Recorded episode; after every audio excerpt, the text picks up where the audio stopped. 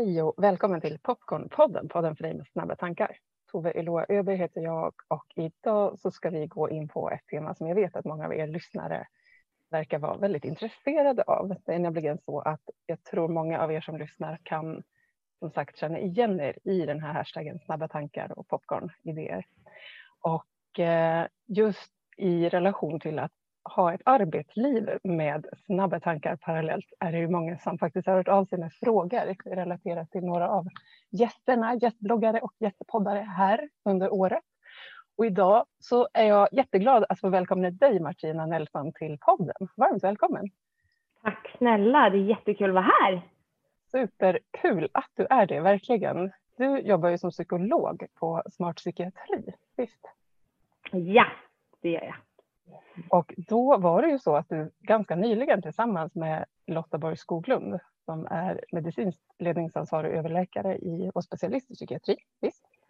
Eh, ni två hjälpte till att faktiskt svara på några lyssnarfrågor i blogginlägg här eh, senast bara. Och eh, efter det har det dykt upp ännu fler frågor som mm. rör just ADHD på jobbet. Och där råkar det ju vara så att du har en hel del till eller hur? Ja. ja, det är ett område som jag brinner jättemycket för, just att prata och lyfta kunskap om ADHD på, på jobbet, i arbetslivet, för alla.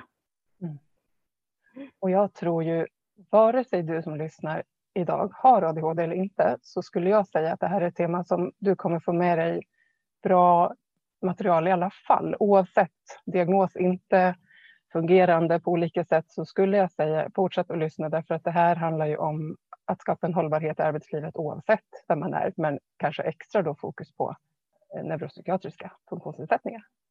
Eller du håller ja. med mig om den här? Ja, och det är jättebra att du säger det, för att mycket av det som jag kommer prata om och som jag vill lyfta handlar ju om hur det blir för personer med ADHD på jobbet, men det är ju mycket kopplat till sånt som många kan känna igen sig i, eh, oavsett om du liksom har diagnos eller inte. Mm. Eh, och det är egentligen så som jag vill att vi ska prata om det här, att, att eh, när man pratar om anpassningar till exempel, att det kan gälla för många och det kan fungera väldigt bra för många, men det kanske kan vara extra viktigt för personer som har diagnos. Mm. Så att, eh, jag håller med dig där, att jag tycker att det är ett eh, avsnitt för alla och jag tror att många kommer känna igen sig i det vi kommer prata om. Det tror jag med och jag tänker att många som har egen erfarenhet av allt ifrån låt säga depression eller utmattning kan ju också relatera till att vissa symptom i vissa sjukdomstillstånd kontra vissa funktionsnedsättningar faktiskt mm. kan ha viss eh, ja, likhet på samma tema, precis som det vi mm. nu säger. Så spännande och hör gärna av er med reflektioner efter det avsnittet. Och vi ska säga så att man inte glömmer det också, att du går ju att följa dels på då Smart psykiatri, går att följa mm. ditt och ert arbete, men också på ADHD på jobbet på Instagram.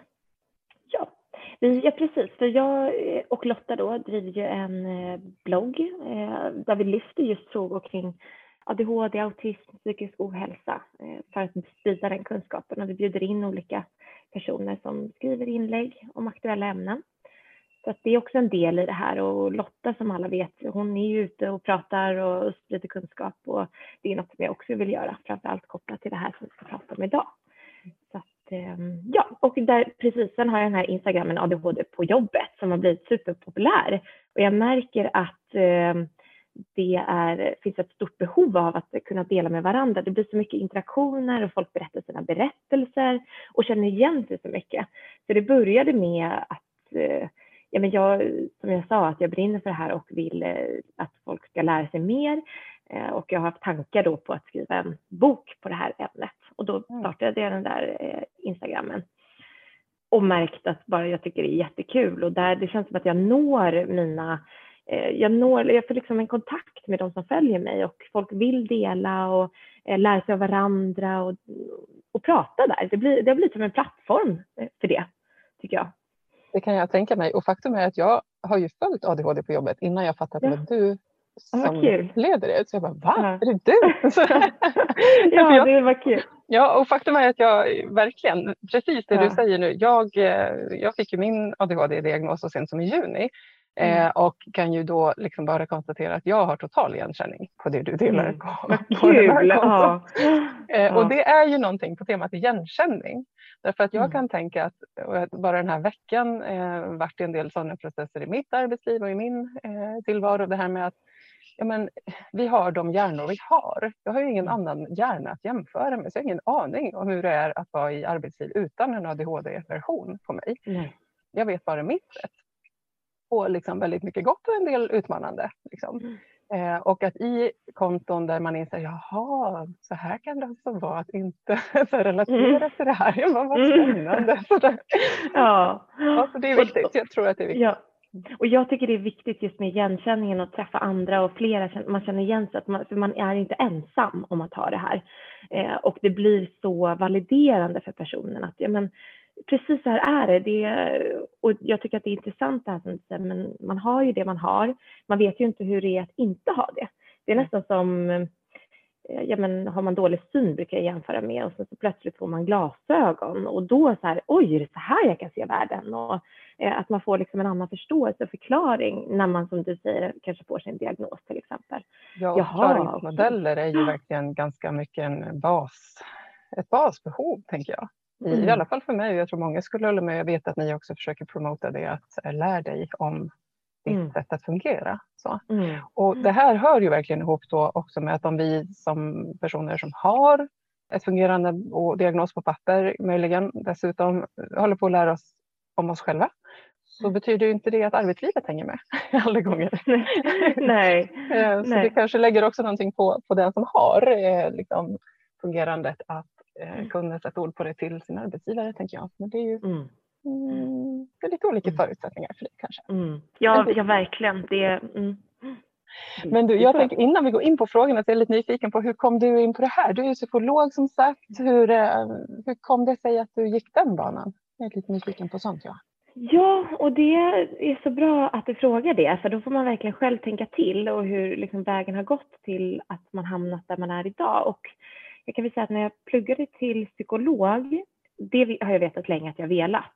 Men då fick vi lära oss ganska lite om ADHD och autism och, och alltså jag läste någon liksom kring arbetslivet och sådär men eh, då var jag mer intresserad av anknytningsteorier och personlighet och lite sådär. Men det var först när jag började jobba sen som psykolog på ett LVM-hem. Eh, det är alltså Statens institutionsstyrelse som tar hand om eh, personer med beroendeproblem. Mm. Då träffade jag eh, många, alltså det var där jag började göra utredningar, ADHD-utredningar och mm. jag träffade så otroligt eh, fina människor, starka personligheter mm. med eh, enormt mycket lidande som jag fick chans att hjälpa. Och jag på något sätt kändes det bara, jag kände mig bara hemma på något sätt. Att det här, det här är det jag tycker är så intressant och det känns som att jag kan bidra och på något sätt förstå på ett sätt som ja, men många psykologer kan, men det, det var någonting där som liksom klickade hos mig. Om man ska säga. Mm. Mm. Och dessutom så har jag ju ADHD i min närhet, så att det var väl också ett stort intresse för mig mm. att mm. eh, förstå. Så, att, eh, ja, så, så kom jag in på det och sen har jag fortsatt med utredningar och behandling och eh, sådär, eh, just vad gäller ADHD, snabba tankar och eh, arbetslivet. och sen skulle jag mm. ja, och sen skulle jag säga att arbetslivet tycker jag är ju någonting som man pratar ju mycket om diagnoser och sådär men väldigt lite i arbetslivet. Eh, man pratar ju mycket om skolan, hur man ska anpassa och förstå och sådär vilket jag tycker är väldigt bra. Men vad, ja men när pratar man om det, hur det blir på jobbet? Mm. Eh, alltså psykisk ohälsa, olika diagnoser, hur man ska förstå, bemöta, anpassa och sådär. Det tycker jag har blivit åsidosatt och därför tycker jag att det är viktigt att lyfta det. Eh, så. Och jag ska säga utan att eh, Ja, nu pratar jag på här. Jag kör. Jag ja, det var för att jag nu, bara, nu är det igång. Nej, men väldigt nyligen så har de ju släppt, alltså regeringen liksom inför nya mål för att alla lärare på lärarutbildningen ska ha mer kunskap om neuropsykiatriska tillstånd, vilket just för att kunna bemöta och hantera elever som har svårigheter på ett bättre sätt. Och då, det första jag tänker är, men arbetsgivare då? Mm. Eh, för det är inte så att problemen automatiskt försvinner när man går från skola till arbetsliv. när man blir från barn till att man blir äldre och för vissa är det till och med så att problemen blir synliga mm. när man börjar arbeta. Mm. Man får mm. mer ansvar och man får liksom en yes. diagnos i vuxen ålder. Ja. ja. och jag kan inte låta bli att bara hålla med och jag hoppas någonstans och tänker att man kan tagga ett antal HR eh, funktioner ja, i ett sånt här inlägg. Nej, men för jag, jag, tror också det, verkligen. Och jag tänker att det är ju ändå ett visst antal procent som, som beräknas ha en NPF-diagnos till mm. exempel. Mm. Och, eh, då på temat också att för egen del att jobba som chef eh, deltid mm. är mitt grunduppdrag och kanske inte alls som person. Absolut så är det inte många som är förvånade tror jag när jag säger att jag har ADHD, men då tänker man för att jag är snabb och kreativ. Mm. Man kanske inte förstår, liksom, tror jag i alla fall, eh, så att säga baksidan av det. Att man tänker att man ser styrkor men baksidan syns inte, undantaget för mig och min närmaste personalgrupp, för där syns det kan jag säga. Mm. När inte jag i bra kaliber så att säga, eller mm. liksom i bra balans. Då märks det mm. på mitt sätt att mm. leda och styra uppenbarligen.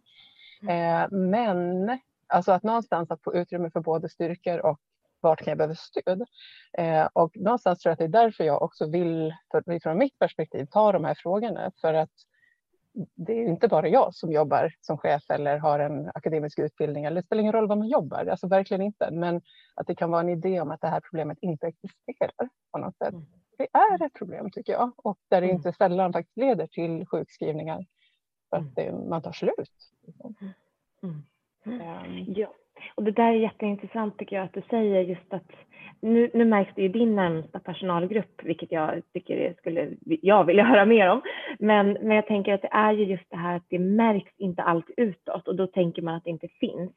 Men det är ju så många som, som jag träffar som beskriver det här att ja, men jag kan prestera, jag kan sköta mitt jobb, men på bekostnad av vad? Alltså det kan vara att man lägger ner så enormt mycket tid och resurser på, eh, på att få ordning på arbetsuppgifter. Man kanske jobbar kväll, man jobbar helger, man orkar inte med någonting annat. När man kommer hem efter jobbet somnar man direkt på soffan och orkar inte träffa vänner.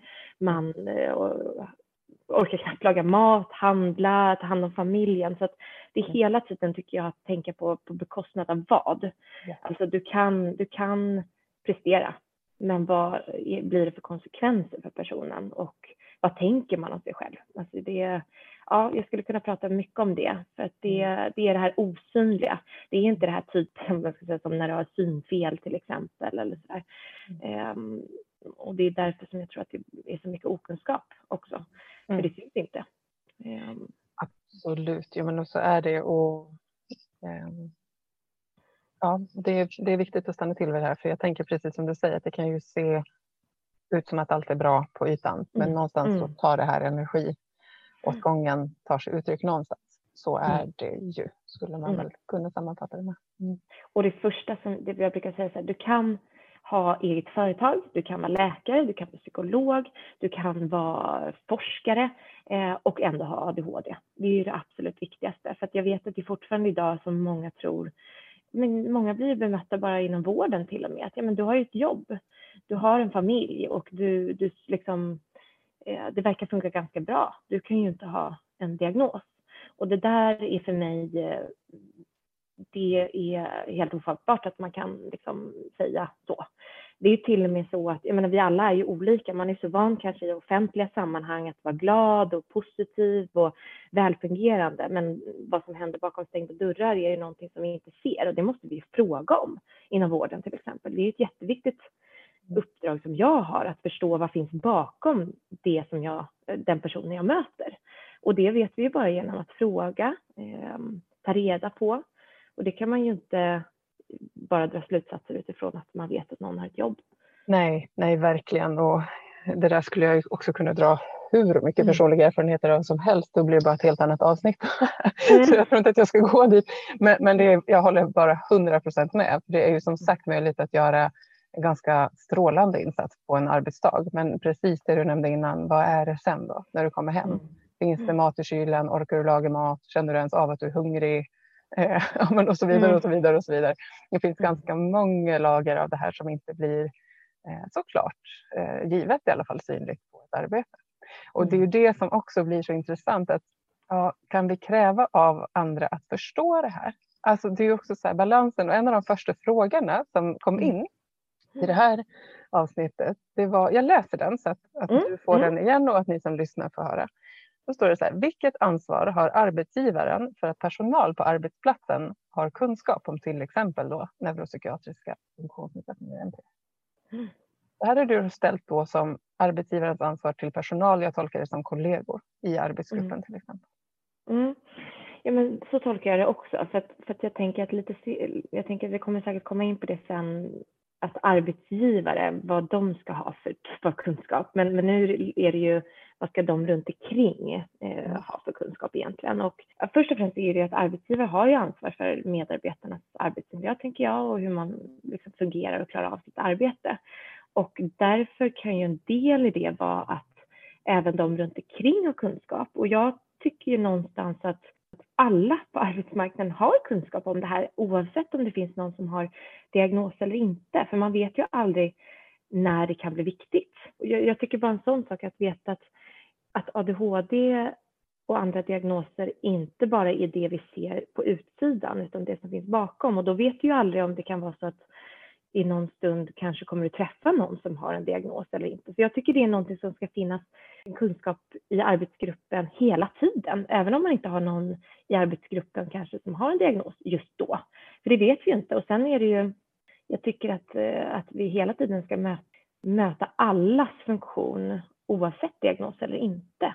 Och, och, jag gillar ju tanken på att ha egentligen så här NPF-anpassat tänk, alltså diagnostänk i alla verksamheter hela tiden. För många anpassningar passar ju, alltså det passar ju alla egentligen. Men att för vissa med diagnos kan det ju bli extra viktigt. Eller mm. livsavgörande om man säger så. Ja men verkligen. Men du, skulle du inte kunna ge ett exempel på vad du menar då? Ett konkret exempel på ADHD-anpassad arbetsplats. Ja, först och främst tycker jag att möta alla eh, individer utifrån sina behov Alltså det är en sak och då, oavsett om du har NPF eller inte, att se vad funkar för dig, vad funkar inte för dig.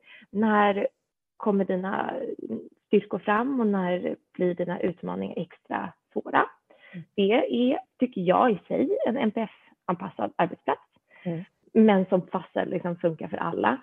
Men sen kan det ju vara sådana saker som flexibel arbetstid. Sen förstår jag att man måste alltid tänka på hur, hur det funkar på just den arbetsplatsen. Det, alla kan ju inte ha så, men, men där det är möjligt att kunna se, låt säga någon som är morgontrött, som jag själv, Måste jag vara på plats klockan sju eller är det möjligt att komma in klockan nio? Eller är det att man kanske på eftermiddagen är helt slutkörd klockan tre och behöver gå hem och vila då en timme för att sen liksom köra järnet igen från klockan fem till 19.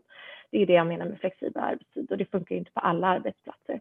Mm. Men sen andra saker tycker jag är att ha regelbundna avstämningar, att kanske få hjälp med vart ska man börja? Alltså ofta mm. det som brukar bli extra svårt för många, inte bara om du har en NPF-diagnos, är ju när man får en jättestor eh, arbetsuppgift eller ett stort projekt. Men var ska man börja? Eh, hur mycket förväntas jag göra? Att vara ty alltså tydlighet egentligen, som, som många tycker jag behöver. Att mm. du förväntas göra så här mycket. Du, vi kanske kan bryta ner det här projektet i olika delmål att det, ja, så det finns mycket mm. egentligen. Mm. Jag skulle kunna rabbla upp ganska mycket här. Mm. Men det här är jätte, jättefina konkreta exempel, tänker jag. Mm. Verkligen. Och jag tänker att vi sammanfattar de här på blogg som kommer att bli kopplat till eh, avsnittet tillsammans mm. nu också i vårt samtal. Mm. För jag tänker precis som du säger och, och, jag håller ju liksom med och jag känner igen de här behoven för egen del men också att jag ser ju att ju mer jag leder mig själv på det sättet.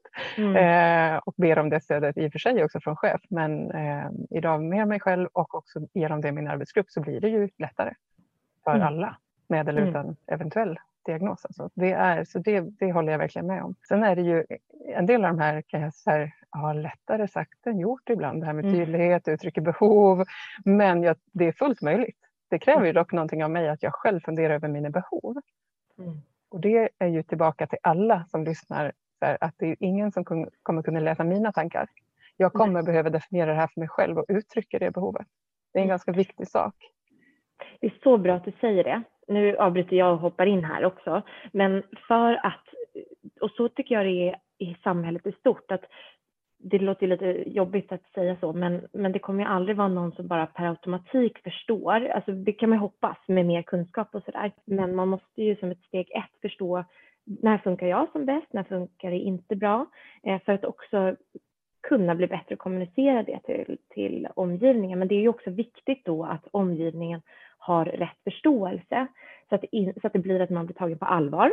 Mm. Att det inte är, ja men du, du klarade ju det här förra veckan, varför klarar du inte den här mm. veckan? Och, mm. eh, ja, men du är ju jätteduktig du verkar ju, jag mm. förstår inte, är du helt slut den här veckan? Du var ju jättepigg och alert förra veckan. Ah, det mm, måste liksom kunna tas emot rätt ja, så ja. att det inte blir det här ifrågasättande istället. Nej men precis, jag tänker bara en sån sak som, fast jag tänker också att på temat att förstå sina egna behov så kan det också ge en jätteviktig sak, det du gjorde nu att konkretisera Ja, men du kanske behöver börja klockan nio eller ta en timmes sovpaus och sen jobba igen. Jaha, så kan man göra. Så där. Det kan mm. ju vara att att det där är så här, ja men okej, så får man göra. Ja, men, så det är jätteviktigt just det här samtalet.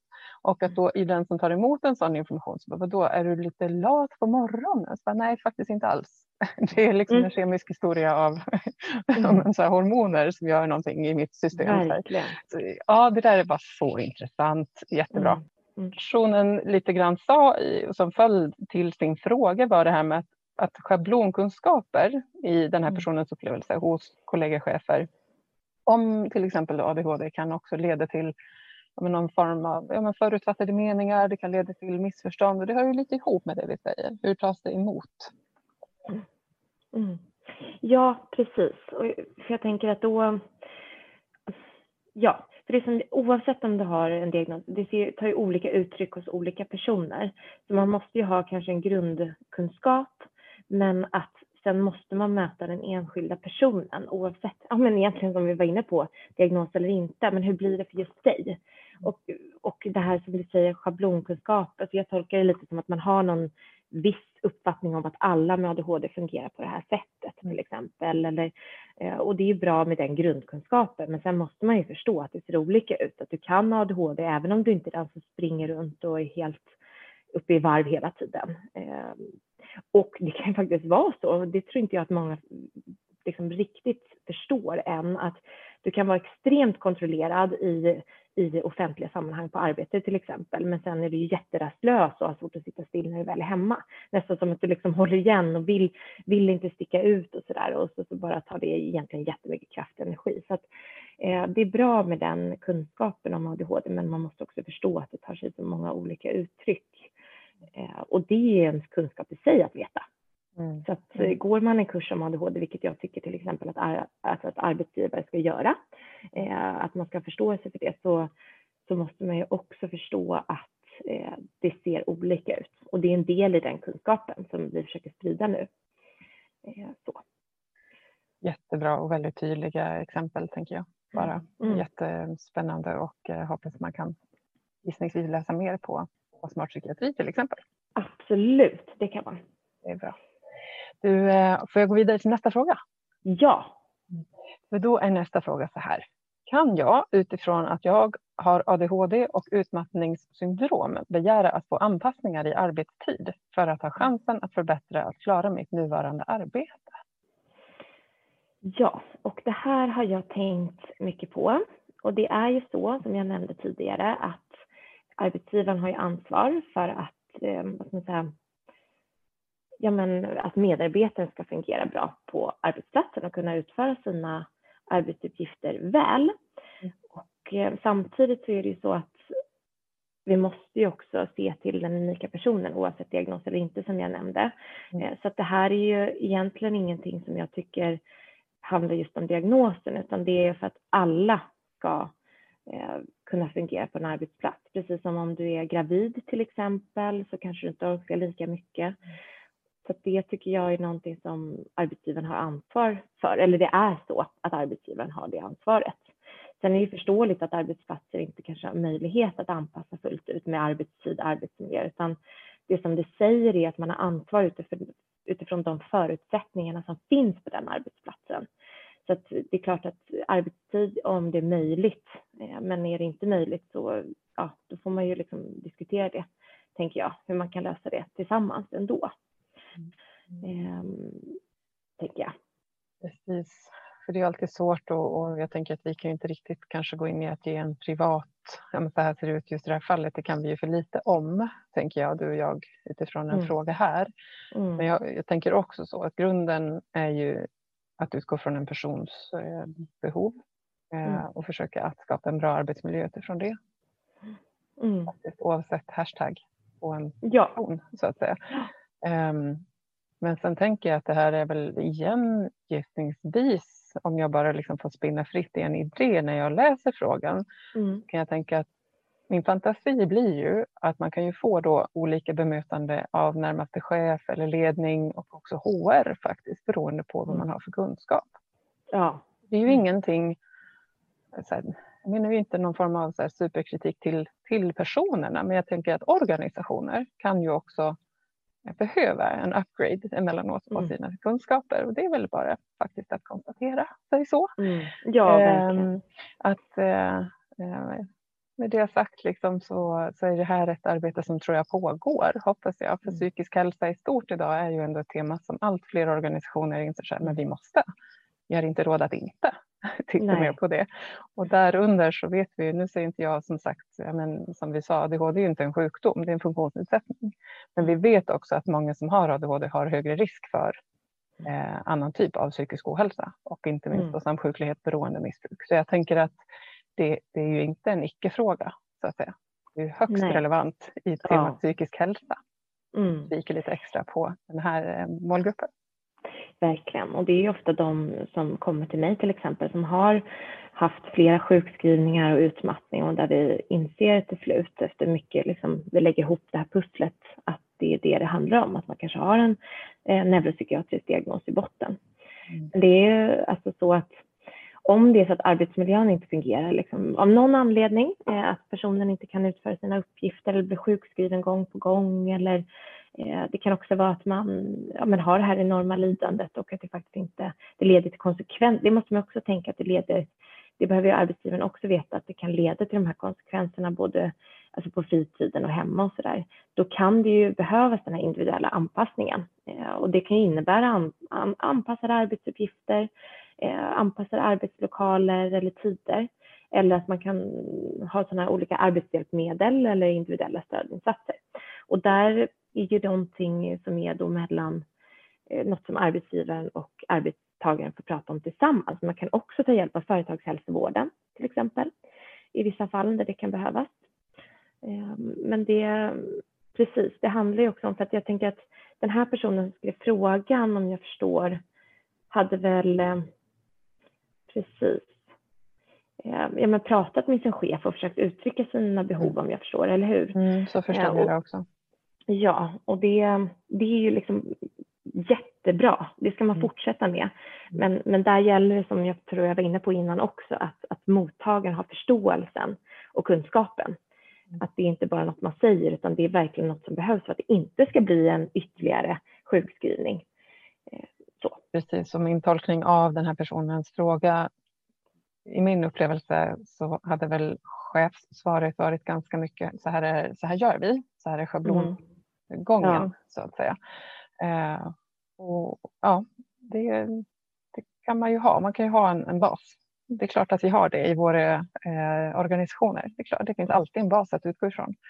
Eh, mm. Men det är fortfarande så med eller utan diagnos. Nu känns det som att vi har sagt det hundratusen gånger, men det är väl förmodligen för att det är så viktigt. så här, mm. Då, eh, så här, schablon kan finnas, men vi behöver också anpassa. Mm. Till någon det... gräns, så långt mm. möjligt. För det var du också inne på. Det är ju så att det finns väl så, såklart också då rimliga gränser för det i olika arbeten. Mm. Men, men att inte stanna till vid, tänker jag, det tänker jag, om jag som chef skulle säga, men så här gör vi för att det är ramen. Ja då, då skulle jag känna att jag är lite på tunn is faktiskt mm. i mitt ledarskap. Att bara säga så här är det för alla.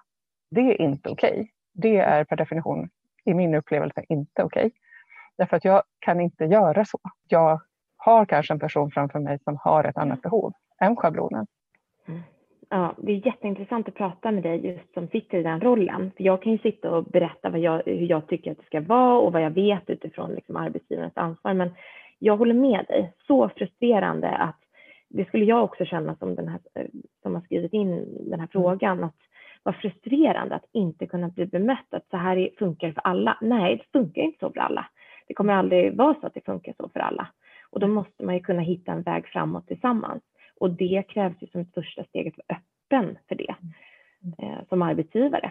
Oavsett vad man har för, det kan ju vara så att det är arbetsplatsen som har sina begränsningar på olika sätt. Mm. Men bara i sig att eh, liksom tillsammans problemlösa kan ju göra att den här arbetstagaren ändå känner någonstans att det finns en vilja och ja. en vilja att förstå och hjälpas ja. åt.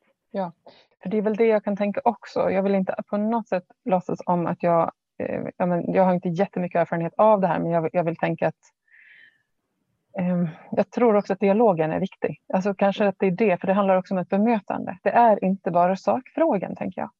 Nej. Jag skulle säga att det är så mycket mer det där mellanrummet och lagret av att bli sedd. Mm. Alltså om, om jag som människa blir sedd i mötet med dig så kommer vi ju bra mycket längre än om vi håller oss till så här hardcore svart på vit, så här faktafrågor bara. Det är inte bara där vi som människor behöver röra oss för att må bra. Mm. Eh, och att bara ha en tillit till att men, en tidigare chef och nuvarande också så här, med 100 procent tillit till att jag gör det jag ska, hur jag gör det. Vet du vad, det är fine. Vill du jobba mm. liksom så här några timmar den dagen och sen maxa där, kör. De, mm. så på riktigt total frihet och jag tänker att det gör någonting att de har satt ord på det. För mig blir det, bemötandefrågan är väldigt viktig och det kanske är det som jag i den här frågan som den här personen har ställt in att det känns lite låst. Ja, verkligen. Ja, men jag håller med. Mm. Jag håller verkligen med. Det, det känns väldigt låst och jag tror att det här som du är inne på med bemötandet och det som många av de som jag träffar berättar ju att det är det här som de tycker är allra jobbigast och varför man kanske inte vågar prata om sin diagnos för att man är rädd för att bli bemött med ifrågasättande. Så det brukar jag prata mycket om att ja, men, kan, har du ADHD? Du som är så strukturerad och perfekt utåt så och att man inte, man orkar inte det för då behöver man istället gå i försvar och, och så här, jo men jag har problem med det och det och det och då, det blir ju inte heller Och de allra flesta av oss vill väl inte lyfta upp de 20 sämsta egenskaperna eller Nej. största problemen i våra liv till någon. Nej. Varför skulle jag vilja det så här, till random person? Du skulle kunna ha ADHD på livet-podden, vill jag bara säga. Ja, verkligen. Jag har tänkt på det många gånger, ja. Eh, ska jag säga. Eh, och eh, plocka in folk som får berätta lite om deras, och framför allt det här som jag, det vi brukar rekommendera och prata mycket om är att dela kunskap med varandra, lyssna, ta in, ge tips, dela erfarenheter, kunna möta någon som har varit i liknande situation. Mm. Och då om man skulle ha en podd i, kring det hade ju det varit jättebra att få höra andra som får berätta och sådär. Ja. Det är på önskelistan 2021 vill jag bara säga. Ja, men verkligen. Nej, men jag ska verkligen, det, det tror jag skulle vara jätteintressant och givande både för mig och för lyssnare och jag tror att det skulle behövas mm. som ett steg i det här att prata mer om det på arbetsplatserna. Och jag, min övertygelse som du nämnde innan, det är att jag, finns det mer förståelse och kunskap i arbetslivet så tror jag definitivt, eller jag vet att vi skulle minska sjukskrivningarna och vi skulle minska arbetsrelaterad ohälsa. Mm. Och där finns det ju, bortsett från det personliga lidandet i det, så är det också en ekonomisk fråga, en, en utvecklingsfråga för organisationer. Verkligen. Det bor ju bra mycket cash i att få hålla hälsan, om man nu ska ja. vara rent sån. Ja, det är ju ett verkligen. intressant tema på det sättet också. Mm. Verkligen. Men du, ehm, jag hoppar vidare till nästa fråga som är ja. Eh, både är sänd från eh, lyssnare men också helt i egen linje som handlar om ADHD som egen företagare. Mm. Eh, faktiskt. Eh, jag tänker att det är fantastiskt lyxigt att få ha dig i min podd. Mm. jag själv bara, mm. mm. men för faktum, är ju, ja, för faktum är ju så att jag har ibland tänkt på det. Liksom. Eh, frågan är ganska eh, brett ställd så, men jag kan mm. liksom ge som ett exempel att jag kan ju få från människor så här, men gud du är så driven, du gör så mycket, det är så bra och så här, jag tänker så här stilla i mitt sinne så stilla det kan bli att ni ser en bråkdel av det som jag skulle kunna skapa. Skapar är typ en procent som jag har eh, som jag skulle kunna göra. Men på förekommande anledning att vara människa en viss antal timmar per dygn så är det inte möjligt. Och baksidor finns också. Och jag kan tänka så här, som anställd har jag ju ändå en ram. Mm. Jag har en trygghet i inkomst, för mig ser det ut så. Det finns en struktur som ändå en organisation håller. Som egen företagare krävs det ju någonting helt annat. Mm. Och där kan jag fundera ibland så här, å ena sidan det, medan å andra sidan eller parallellt så är det ju också att många i den här svängen av NPF har ju också en ganska hög kreativitet och utvecklingsvilja. Och, mm. Så det finns ju många gåvor och styrkor men mm. ändå kan man då kanske fastna i eller att eh, faran blir så att säga att inte klara av att hålla ut till exempel mm. eller få mm. igång eller upprätthålla. Mm. Så någonstans bred är min mm. ingång i att, liksom, och, och, det var fint att någon annan också hade eh, ställt frågan. Ja. Hur, eh, vad tänker du när jag säger så här? Bara mm. Ja, men mitt spontana som jag fastnade vid var det här som du ändå nämnde att är man liksom anställd så finns det ju vissa ramar och det går in lite på den frågan som vi pratade om innan att inom ramarna kan det, alltså många behöver ändå viss typ av ramar, framför allt kanske om man har en ADHD-diagnos att, att förhålla sig till och kunna vara flexibel inom de ramarna och kanske deadlines och, och lite sådär. Och då gör det ju, det kan ju vara extra svårt om man har eget företag när man själv ska stå för de ramarna egentligen. Då krävs det ens egna självständighet, struktur, eh, kunna planera, kunna hålla egna deadlines och det blir ju extra utmanande eh, för personer. Så att jag tänker att det här ställer ju till det på många sätt samtidigt som det är många med diagnos och ADHD som startar eget just för att man är kreativ och driven och, och det är ju hela tiden den här dubbelheten i att ha en diagnos, att man funkar jättebra inom vissa områden men kanske lite sämre inom andra områden. Och det är en del i sig att, som jag misstänker kanske att du har funderat mycket på, att när funkar jag bra och när funkar jag inte bra? När blir det svårt och vad behöver jag då för att kunna fungera bättre så att jag ska kunna lägga mer av mina resurser och styrkor på det som jag gör väldigt bra. Att komma på idéer, driv, man kan driva saker framåt eh, ändå, men att det är vissa saker som faller kanske. Mm. Och då behöver man ju se, men hur ska jag tillsammans kanske med omgivningen, de jag har runt omkring mig, göra för att de sakerna som lätt faller inte ska ge jättestora konsekvenser. Alltså det ger ju konsekvenser förstås, men, men ändå mm. någonstans. Eh, och det där ser ju förstås olika ut. Men ett första steg som jag tror nog, som jag misstänker att du har gjort är ju att, att förstå det, att det ändå faller. Och vad är det som faller och i vilka situationer? Och det behöver aldrig se likadant ut. Det kan vara så att på hösten faller just de här sakerna, men på våren funkar det jättebra. Ena veckan funkar det inte alls bra och man är helt slutkörd och ingenting, man kommer inte ens upp ur sängen. Och nästa vecka funkar det jättebra. Eh, så att, mm. men jag tror också jättemycket på den självmedvetenheten eller självreflektionen. Så där. Det tror jag verkligen. Och för mig har det nog mest, det konkretaste liksom, exemplet jag kan ge det är nog liksom, insikten om att ja, men jag lejer bort min bokföring till mm. exempel. Ja, det finns inte på kartan att göra det själv. Alltså, jag provar mm. men och jag inte, alltså, uppenbarligen så är jag inte, det är inte så att jag är dum. Jag är ganska Nej. smart. rimligt mycket energi. Eh, mm. Jag har inte råd med det energiläckaget som min bokföring tar mig. Det är en investering för mig att leja bort det. Alltså 100 procent värt de pengarna. Mm. Det är inte gratis kan man säga, men det är det värt. Så, mm. eh, jag gör det med glädje eh, för att eh, det gör Alltså det är ju en sån insikt jag har, för jag provar några gånger så här, men jag kan göra det själv för att jag kan. Och så bara, jag kan, men det kostar mig orimligt mycket. Jag har min tid och energi, därför ska jag inte göra det. Jättebra att du tar upp det här. Eh, nu gick jag igång direkt här. För att jag, hade en, jag genomförde en intervju på bloggen sist som handlar om 2E, Twice Exceptional, som handlar om att man har en neuropsykiatrisk diagnos och en hög begåvning. Och då berättade den här tjejen som är helt fantastisk på så många sätt just om det här och pratade om det som du beskriver nu. Att hon kan göra allt. Hon kan eh, gå på stan och handla och vara där en hel dag. Men är det värt det? Alltså vad är kostnaden för det? Och är det någonting som jag i mitt sammanhang just nu ska lägga och prioritera mina resurser på eller inte? Är det saker jag kan be andra göra? Eller leja ut som du säger eller se. Och, och det har ju förstås folk olika möjlighet till att göra och inte. Men, eh, men ändå. Mm. Ja, men ändå är det en jätteviktig sak och då måste man ju förstå. Oj, men då inser jag att det här tar så mycket resurser för mig. Det är nog faktiskt värt för mig om jag ska orka den här arbetsveckan. Så man måste hela tiden väga de här sakerna mot varandra. Hur ser den här veckan ut? Får jag mina pauser, resurser och sådär? Så det är jättebra att du tog upp det. För det är en viktig del i det här. Tror också att det är det och som sagt det, det här är ju ett exempel som dock i och för sig relaterar till en utgift och så där och där kan jag också tänka att ja, men för någon som inte har en diagnos då, så kanske man kan lösa det här själv.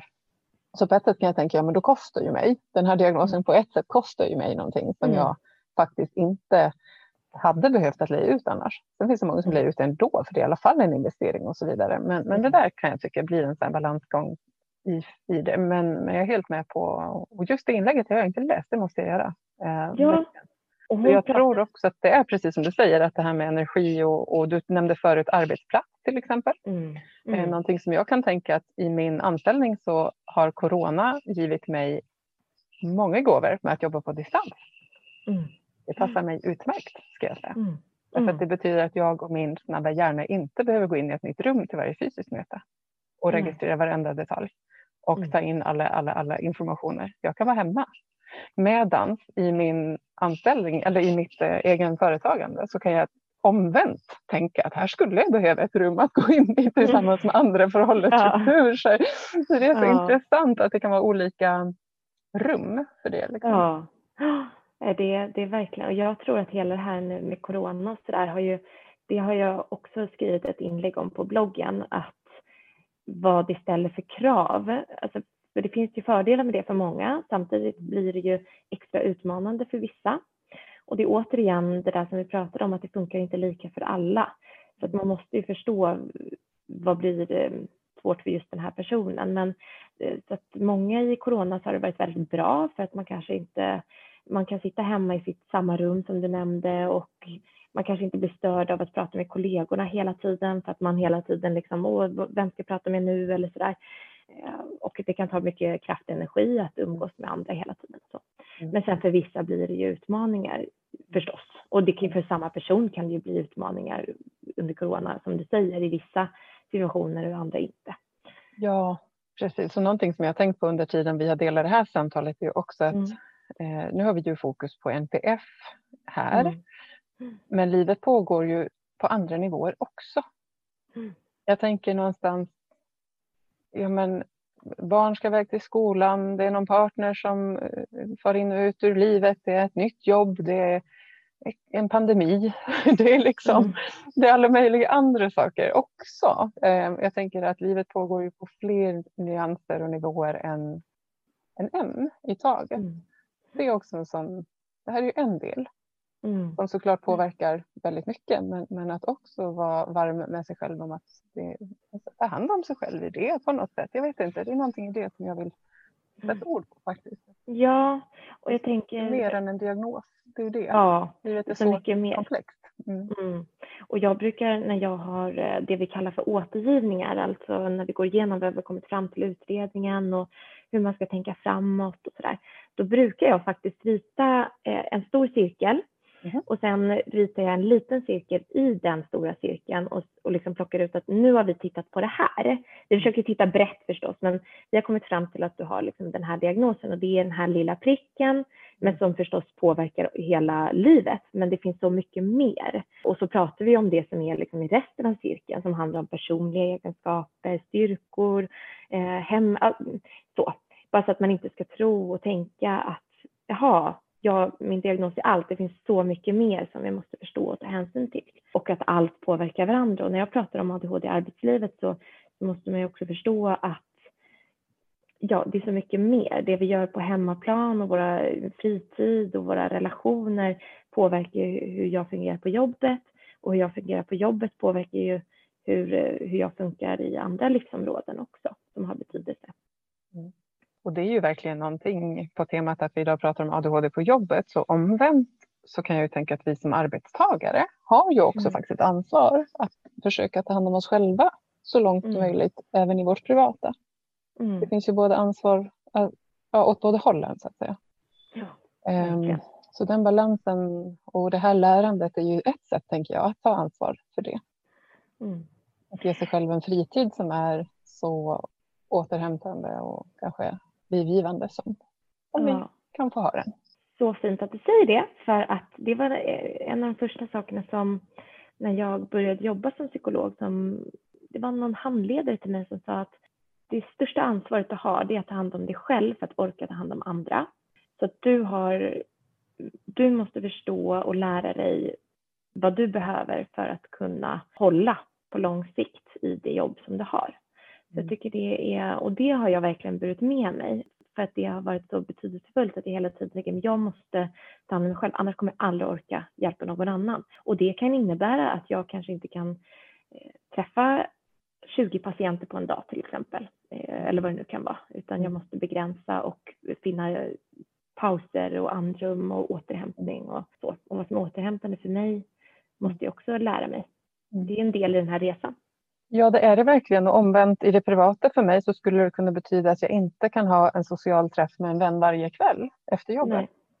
Även om jag vill det, även om jag tycker att det är kul och härligt, så kanske jag också behöver välja någonting annat. Alltså mm. för att orka nästa arbetsdag. Så det är en växelverkan i det där tänker jag. Det är spännande att titta på mm. så att det blir en nyans. För de hör ju ihop de här. Och det var ju någon av dem, eller två tror jag, som skrev in de här frågorna som, som sa det. Utmattningen hör ihop med både privata och arbetsrelaterade skäl och var nyanserade det, det tycker jag var jättefint. Mm. Att, att ha en egen förståelse för att jo, men det är fler saker än en igen då som mest sannolikt, mm. inte allting men ofta påverkar. Mm. Tina, det är ju spännande att prata med dig. Gud, ja, det var jättekul. Jag brinner så mycket för det här så jag skulle kunna jag prata hela dagen. Jag med och jag tycker det är eh. jättespännande att höra dina olika men, tankar och kompetenser. Jättefint. Jag håller verkligen tummarna för att du kör eh, ADHD på jobbet-podden. Ja, det måste jag göra. Så ska jag bjuda in. Då får du komma och gästa mig. Det gör jag jättegärna och så ska jag sprida det för dig i alla mm. kanaler jag kan. Höll jag på att säga. Mm. Men du Martina, är det någonting innan vi börjar gå till avslut som du känner att men det här har jag nog inte fått sagt eller det här vill jag bara kanske betona en extra tydlig gång eller någonting som du har Hmm, jag sitter och tänker. Nej, men alltså det jag vill, vill skicka med som jag vill betona extra mycket är, är just det här men på bekostnad av vad. Eh, det vill säga att jag kan prestera, jag kan vara på ett jobb, jag kan ha vänner, jag kan ha privatliv och familj, men, men på bekostnad av vad? Alltså vilka resurser och vad tar det för energi för mig? Det andra som jag vill eh, att folk ska bära med sig, både arbetsgivare och medarbetare och alla som träffar personer som kanske eventuellt har diagnos, det vet vi ju inte på förhand, men det är att förstå att det finns så mycket mer bakom, att vi inte bara kan gå på det vi ser på utsidan, utan att eh, det kan finnas enorma resurser där bakom som vi inte får se. Så att, att inte vad ska man säga, döma någon på det första som vi eh, ser, både inom vården och arbetsgivare och medarbetare. Mm att vara nyfiken och titta under. Mm. Ja, precis. Det är ju ett fint medskick till, till oss människor rent allmänt, tänker jag också. Och nyfikna mm. på någonting över, liksom förbi det här första lagret och intrycket. Och våga fråga kanske och våga också då svara mm. ärligt. Mm. mm. Ja, jättefina sista medskick Martina. Tack för dem, verkligen. Tack. Du, tack för att du tog dig tid. Tack för ja, men närvaro och kompetens. Jättespännande att få möta dig, verkligen. Mm. Um, hoppas att du ska få en fortsatt fin dag, verkligen. Ja, och tack för att jag fick komma. Jag tycker det här har varit jättekul och jättegivande och eh, nu får vi se till att sprida den här kunskapen tillsammans. Ja, men det gör vi. Så mm. du som lyssnar, se till att bidra på det sätt du känner är levande och möjligt för dig till dina vänner, kollegor som gillar att lära nytt, utvecklas. De flesta gör ju det. Det är fint med lite nya vinklar på livet. Så dela det här inlägget dit du kan tänka dig att göra det. Och Martina, ha det superfint så hörs vi en annan gång. Ja, tack. Hej då. Hej, hej.